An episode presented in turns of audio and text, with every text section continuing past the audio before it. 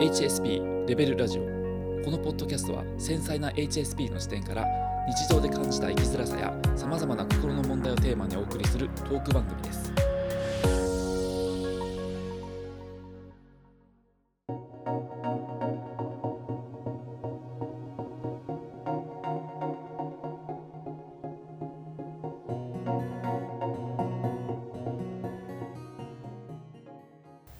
じゃああのどうでしょう、はい次は会社のリモート、はいリモートワークについて、はいこれはどうでしょう？今リモートワーク確かされてるんでしたっけ？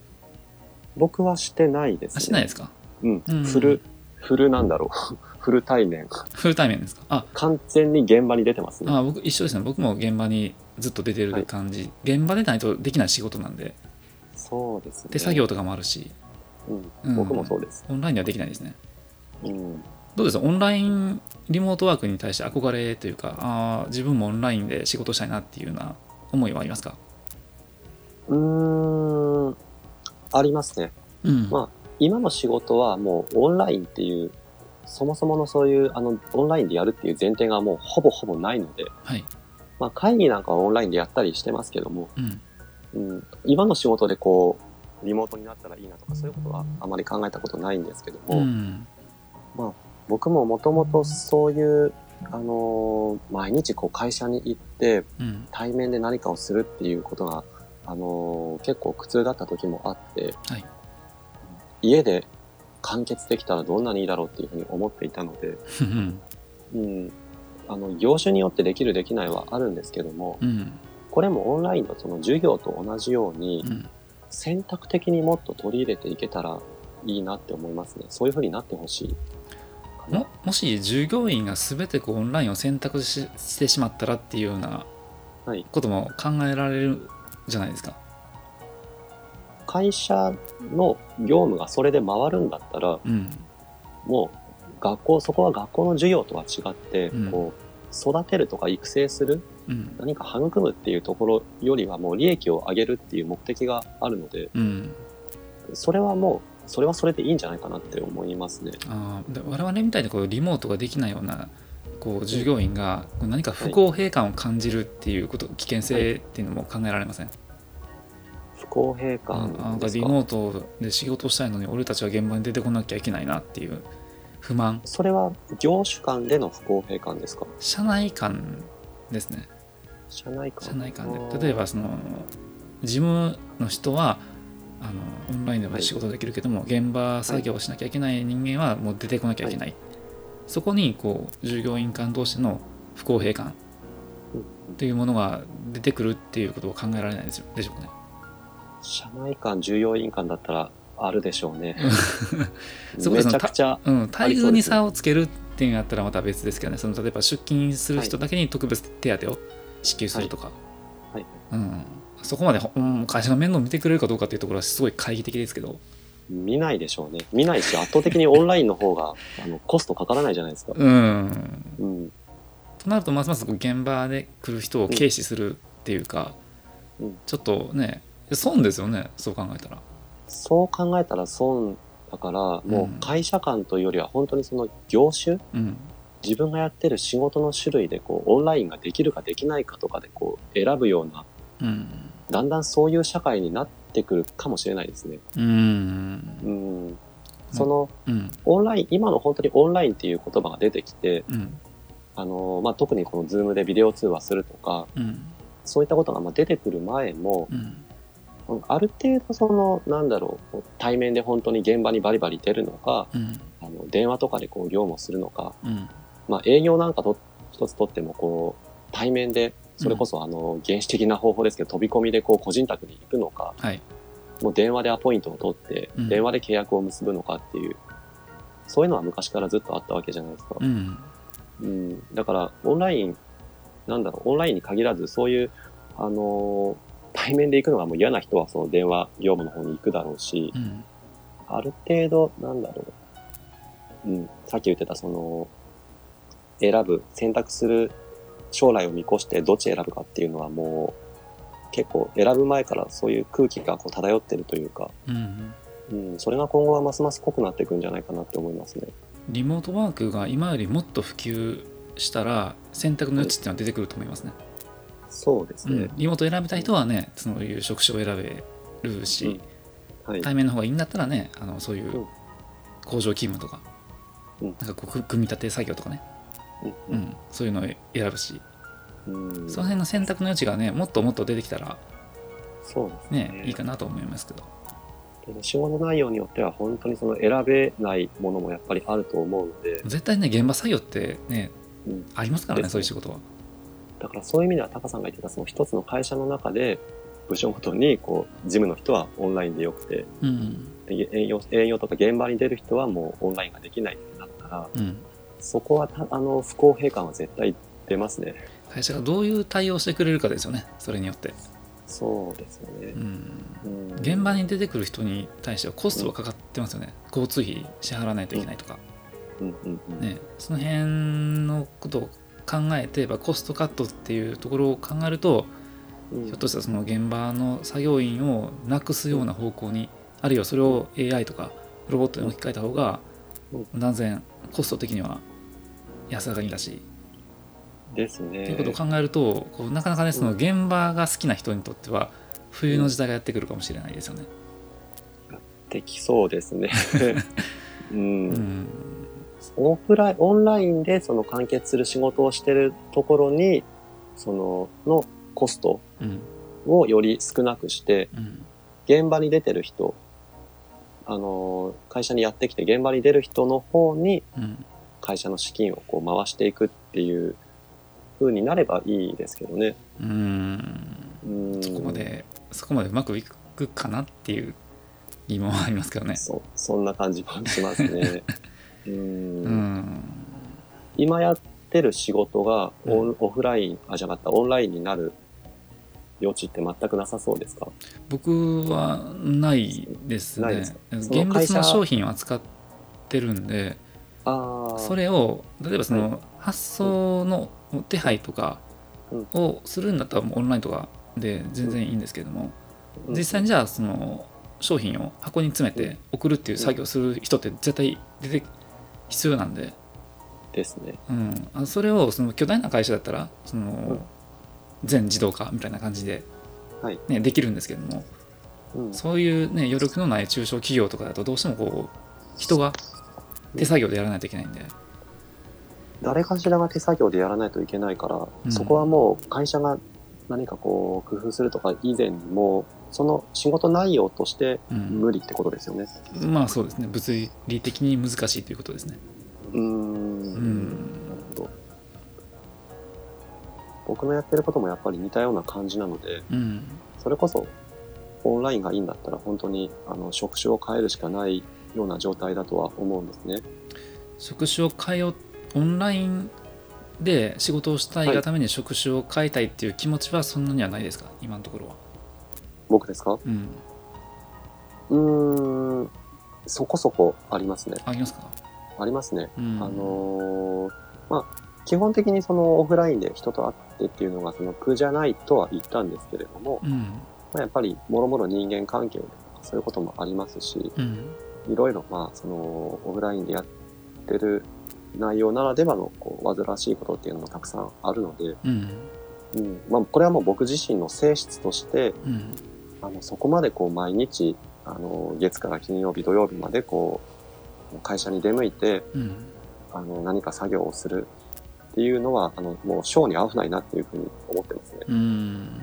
うん、もしあの、うん。なんだろう旅行しながら仕事ができるっていうなんかはい。一時期ワーケーションっていう働き方が話題になったと思うんですけども。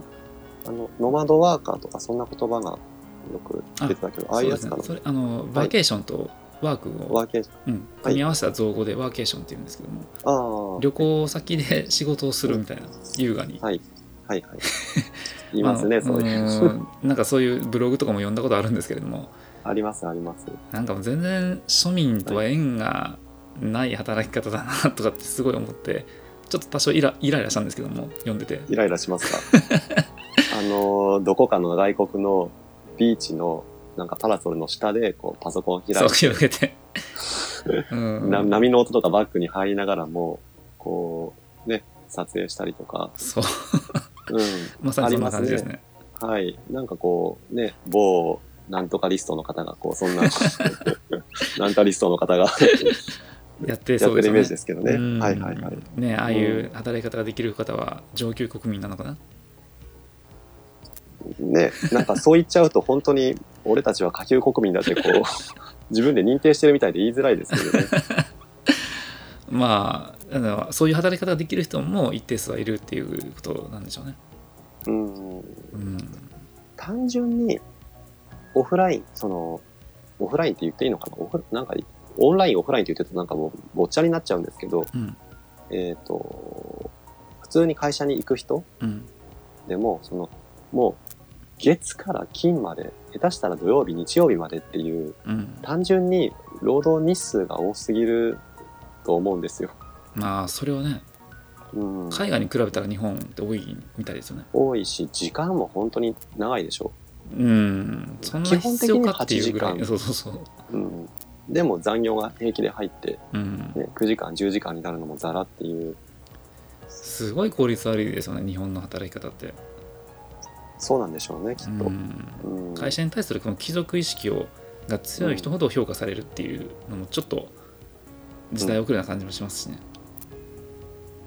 その他の会社のことは分かんないんですけどう、ん、すごい、もうば、すごいバカな疑問なんですけど、うんみんな8時間かけて何してるんだろうなっていう、うんそれぞれ思いますよね。まあ自分のとこも含めてですよ。うん8時間かけて何やってんだろうって。うんうん。本当に8時間必要かなとか。ねえなんか自動化できるところは自動化ねうんすればいいしうん。いつまでもこう紙ベースに頼る仕事のやり方もねちょっとうん。世界から取り残されるようでうん。多分取り残されると思うんですよ。そんないつまでもファックスとか使ってたりとか。もう取り残されつつありますよね、ゲーム。ねうん、ファックス使ってる会社は結構バカにされてると思うんですよ、うん。もう今の時、まあ、うちの会社使ってますけどね。うちも使ってますからね、はい。うん。その、生産性の問題だと思うんですよ、そもそも。うん。それは、その、今、生産性をどれだけこう、あの、高めて、その、進化させ続けながら、うん。生産性を生み続けながら、うん。いかにその労力をこう、とか時間をカットできるかっていう、うん。そのしのぎ合いをすごくやってると思うんですけど、うん。そもそも生産そんなにする必要があるのかっていう、あこれは前前々回あたりで前もっと前かな。なんか収録しやました,、りましたね。生産性の呪いっていうことで、はい。うん。そんな生産する必要あるっていう。うんとこですよね。その必要がなかったら、もっとほどほどでよかったら、それこそ単純にそんなに仕事をする必要がないと思うんですよ。うんうん。だからこう、過剰供給っていうもう前提があるから、うんうん。その時間を絶対に割かないといけないというか、時間を投入しないといけない。うんうん。だから週、週5日労働しないといけない8時間っていうのがもう一つのものすごい大きな固定観念だと思うんですよ。うん。うん。週なので。週休3日4日ぐらいあってもいいいいんちゃうかって思うんですけどね。ね、4日だったらもう逆転しますね、休日とうん。仕事の日が。そのでも週分、休、うん、うん。給料が削られたりとかしたら生活できなくなる人も出てくるっていうことを考えると、なんかこうシステムもともとのシステムにこう重大な欠陥というか、うん、なんかあるような気がしてならないですね。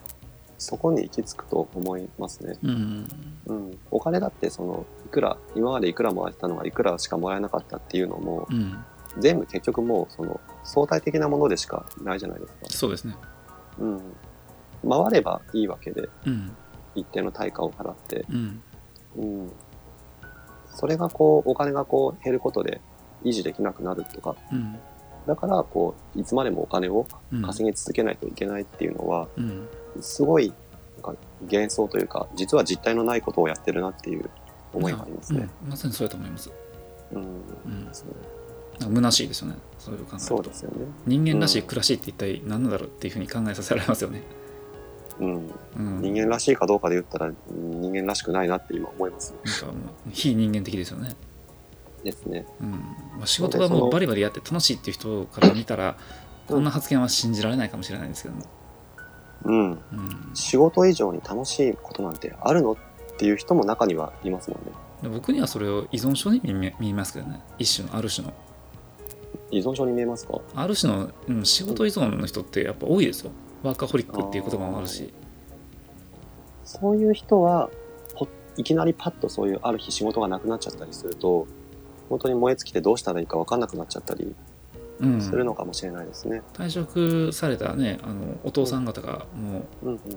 なんだろうこう気が抜けたサイダーみたいになっちゃって、うんもうやることがないみたいな気が抜けたサイダー。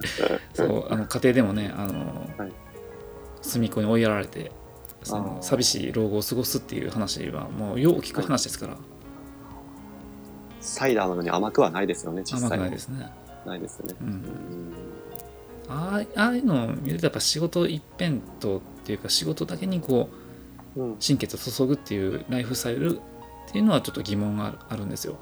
うんうん。仕事とそのうん。休みの境界線のない人もいますけどね、うんううん。ん経営者とかの方ですかね。もう一生生涯現役でしょうねああいう方は。そうですね。うん。こう本当に好きなことを自営業でやってる方とか、うん。うん、そういうのもやっぱり境界線がない方ですよね。ああいうのって幸せと思います？あの自分がその生きていく中でやりたいことっていうその第一のことをうん。あの仕事に当ててるっていうもう仕事それを仕事にしてるっていう自負がある人はうん。あの幸せだと思いますね。うん。というかそういう人はもう幸せなんだけど幸せかどうかとかそういうことも考えてない気がしますね。うん。あまり意識せずにやってるというか、うんうん、だから自分の思うがままにある意味生きてる。うん。うん、でもやっぱりそれってあの楽なことじゃないと思うので、うん。うん、そのいわゆる仕事して帰ってプライベートをと仕事をとかうん。そういうことをあんまり考えてる余裕がないというかそんな気がします。うん。うん。時々あの平日に休みをもらうことがあるんですよ、はい。そういう時にまあ最近はやってないんですけど昔はそのあえてその都心部に出かけていって平日のもうみんなが今一生懸命働いてるであろう時間帯にカフェに入って、はい。で窓からはい。景色を眺めるんですよ、はい。でねあのサラリーマンの方とか OL の方がこう歩いたりとかしてるのを見て、思うんですよ。この人たちってうん。本当に幸福なのかなってそういう物思いにふけるようなことをする時があったんですよ。あそうなんですね。うん、うんでその平日に僕は仕事せずに休んでカフェでお茶飲んでるわけじゃないですか。はい、ある意味その開放感っていうのがあるんですよね。その開放感僕も経験ありますね。うん多分あると思うんですよそれは。ありますねう。ん、自分は何もしてへんけども他の人は仕事を頑張ってやってるうんそれを客観的に見るんですよねうん働いてる人をはい。そこにその幸福とは何ぞやっていうことをすごい考えるんですよ。だから今おっしゃった話もう本当そのものやと思うんですよね。多分自分が幸福かどうかっていうのももうそれすらも分からなくなってると思うんですよ。うん。それなりに仕事は楽しいかもしれないですよ。うん。ねあの大企業ホワイト企業に勤めてる方とかね待遇もいいし給料もいいし、うん。ね、同僚ともこういい関係築けて仕事も面白くて。うん。それは結構なことだと思うし。はい。ねでもそれイコール幸福ではないんじゃないかなって思うんですようんどうですかね？幸福、そうですね。まあ、基本的におっしゃる通りだと思うんですね。うんうん。幸福かどうかを考えるっていううんことが、なんとなく、そのやっぱりこう、幸福からちょっと遠いところにいるじゃないけど、うん。あまり幸福ではないようなイメージがあるんですよね。うん。ちょっとこれはあのなんかこう趣旨をそらすようなんですけども、うん。なんかどんな仕事しててもその幸せかどうかについてはあんまり考えてない人の方が、傍から見て、まあその人自身がどう思ってるかっていうのは人それぞれですけど、うんうん、あまりこういうことを考えない人の方がなんか幸せな気がするんですよ。没頭してる人。あうん。その、いろいろその、やってることがこう、大変にせよ、楽しいにせよ、あうん没頭してる人っていうのは、うん、なんか幸福、幸福っていうのかな幸福か不幸かっていうことをもしかしたら考えること自体がどこかこう窮屈というか、うん。うん、何か本質から外れてるような気もしするんですよ僕。うん。うん、そういう意味でその、ね、あの過去に話してきたように瞑想してそこにゾーンに入っていってっそうですね。ていう完全無我の状態うん、にはその不幸も幸福もないと思うんですよ、うん、うん。それこそがこうし思考というか究極というか。そうねうん。うん、仕事とかに没頭してる状態っていうのも、まあ、そこに近いとまで言わないですけれども、うん。ねまあ、ある意味ちょっと似たようなうん。感覚もあると思うので。番組ではリスナーからのお便りを募集しています。ご意見ご質問ご感想などフィードバックをいただけると大変嬉しいです。概要欄にリンクを貼っておりますのでそちらのフォームからお送りください。またメールアドレスもございます。メールは hsp.levelradio.gmail.com です。お便りお待ちしています